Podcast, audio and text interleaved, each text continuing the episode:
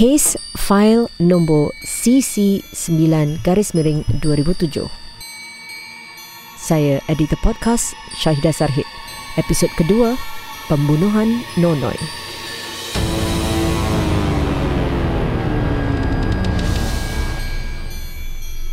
Diari Mahkamah.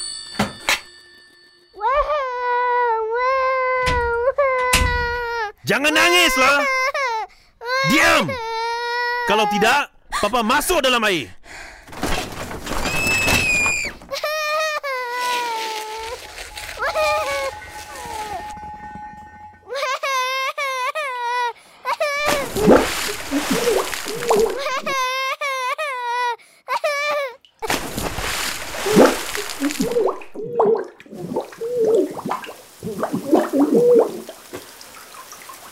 Pada 1 Mac 2006, Nura Shura Muhammad Fauzi atau lebih mesra dengan panggilan Nonoy tiba-tiba didapati hilang. Saudara mara, jiran tetangga dan pegawai pembersih turut menyertai pihak polis dalam pencarian besar-besaran untuk mencari kanak-kanak berusia 2 tahun ini. Nonoy telah hilang daripada unit bawah datuknya di Blok 63 Circuit Road. Malah jawatan kuasa penduduk McPherson juga telah membantu dengan mengagihkan 5,000 risalah dalam empat bahasa dengan harapan mendapat maklumat mengenai Nonoy.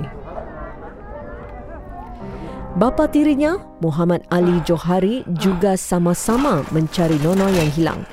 Ini meskipun dia yang sebenarnya dalang di sebalik pembunuhan dan penyembunyian mayat Nonoy. Muhammad Ali telah dakwah membunuh Nonoy antara 3 dan 6 petang di flat satu biliknya di tingkat 5 blok 90 Pipit Road. Koresponden berita harian Muhammad Farid Hamzah yang telah membuat laporan mengenai kisah menyayat hati ini mengimbas kembali tragedi yang menimpa kanak-kanak itu. Apabila kali pertama saya diberi tugasan tersebut, saya memang tak membuang masa terus bergegas ke tempat di mana insiden itu dilaporkan eh, di kawasan McPherson. Langsung semasa di sana, setibanya di salah sebuah unit di situ, saya telah bertemu dengan sekumpulan wartawan yang telah berkumpul di luar salah sebuah unit tersebut. Saya bertanya kepada salah seorang rakan saya dan uh, bertanya kenapa siapa yang telah mereka bertemu dan apa yang sedang berlaku sekarang. Namun apa yang saya diberitahu ialah penghuni rumah enggan berbual dengan sesiapa melainkan beliau dapat berbual dalam bahasa Melayu. Langsung saya berbual dengan penghuni tersebut. Kebetulan beliau adalah salah seorang saudara kepada mangsa uh, yang menceritakan bahawa cucunya telah hilang dan tak dapat ditemui. Selepas beberapa minit saya berbual dengan uh, warga senja itu, uh, timbul seorang lelaki yang agak muda. Dan uh, ketika itu beliau dalam keadaan macam kelang kabut bertemu dengan kami dan uh, menceritakan bahawa katanya uh, anaknya uh, lesap tak dapat ditemui di mana-mana pun selepas mencari dan uh, saya berpeluang untuk berjumpa dan berbual lebih lanjut dengannya secara pribadi di mana beliau ceritakan bahawa kanak-kanak itu hilang semasa tidur di rumah uh, datuknya itu dan uh, pada masa itu juga saya masih ingat dia menangis di hadapan saya dan um, meminta saya untuk sama-sama membantu dalam pencarian kanak-kanak tersebut. Selepas beberapa jam saya berbual dengannya, you know, ulang alik, saya, diberi, saya dapat tahu bahawa beliau bukanlah bapa yang sebenar. Dan uh, pada masa itu juga pencarian masih diteruskan. Dan uh, selepas beberapa jam kemudian saya terpaksa mengundurkan diri kerana agak sudah agak lewat dah. Terpaksa uh, kembali ke pejabat masa itu. Uh, keesokan harinya saya datang lagi berbual dengannya lagi sekali lagi beliau eh, lelaki ini uh, ceritakan bahawa kanak-kanak itu masih belum ditemui uh, dan uh, saya dapat berbual dengan beberapa penduduk lain lah sehingga kan uh, keesokan harinya juga sama uh, namun ada pada masa itu saya perhatikan lelaki tersebut telah ditemu ramah um, beberapa pegawai polis. Tidak lama kemudian, dia dibawa pergi. Pada masa itu, saya dapat tahu bahawa lelaki tersebut merupakan suspek utama dalam kejadian tersebut. Ali berkahwin dengan ibu Nonoy, Cik Mastura Kamsir pada lewat 2005. Ketika itu, Cik Mastura berusia awal 20-an tahun sudah pun merupakan ibu kepada tiga orang anak. Yang paling bongsu merupakan anak lelakinya dengan Ali. Dua lagi merupakan anak daripada perkahwinan pertamanya. Cik Mastura melahirkan Nonoy pada 2003 semasa sedang menjalani hukuman penjara.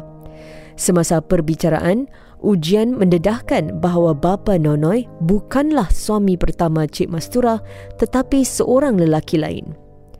Ali merupakan seorang penagih ganja dan ubat batuk, mempunyai tiga anak dengan isteri pertamanya yang telah pun diceraikannya selepas Cik Mastura hamil dengan anaknya. Apabila dia dan Cik Mastura bernikah, mereka berpindah ke flat satu bilik bersama anak lelaki mereka dan Nonoy. Ali, seorang penghantar barangan dan Cik Mastura, seorang tukang urut akan membawa kedua-dua anak mereka ke rumah ibu bapa Ali di flat Circuit Road sebelum membawa mereka pulang ke rumah mereka di Pipit Road selepas kerja.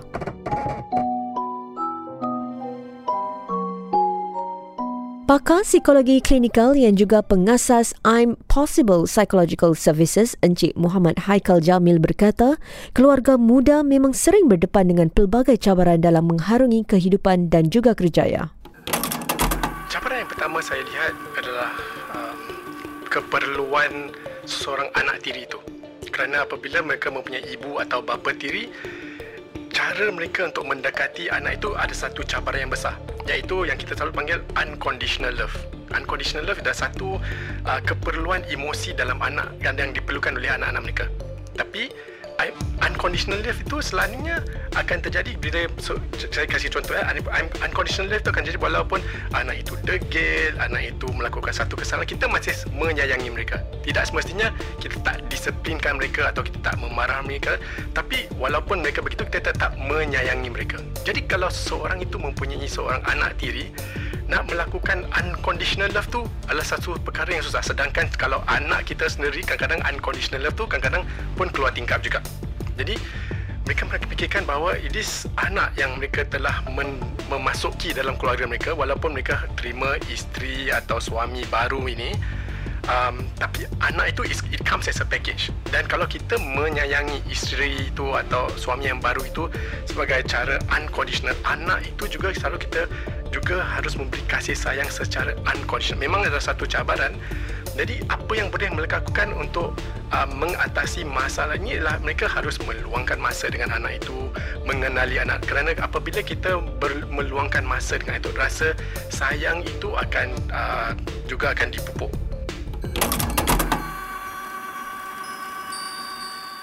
Ikuti bagaimana Nonoy menjadi mangsa penderaan Ali dalam bahagian kedua, episod kedua, Diari Mahkamah mengenai kisah pembunuhan Nonoy.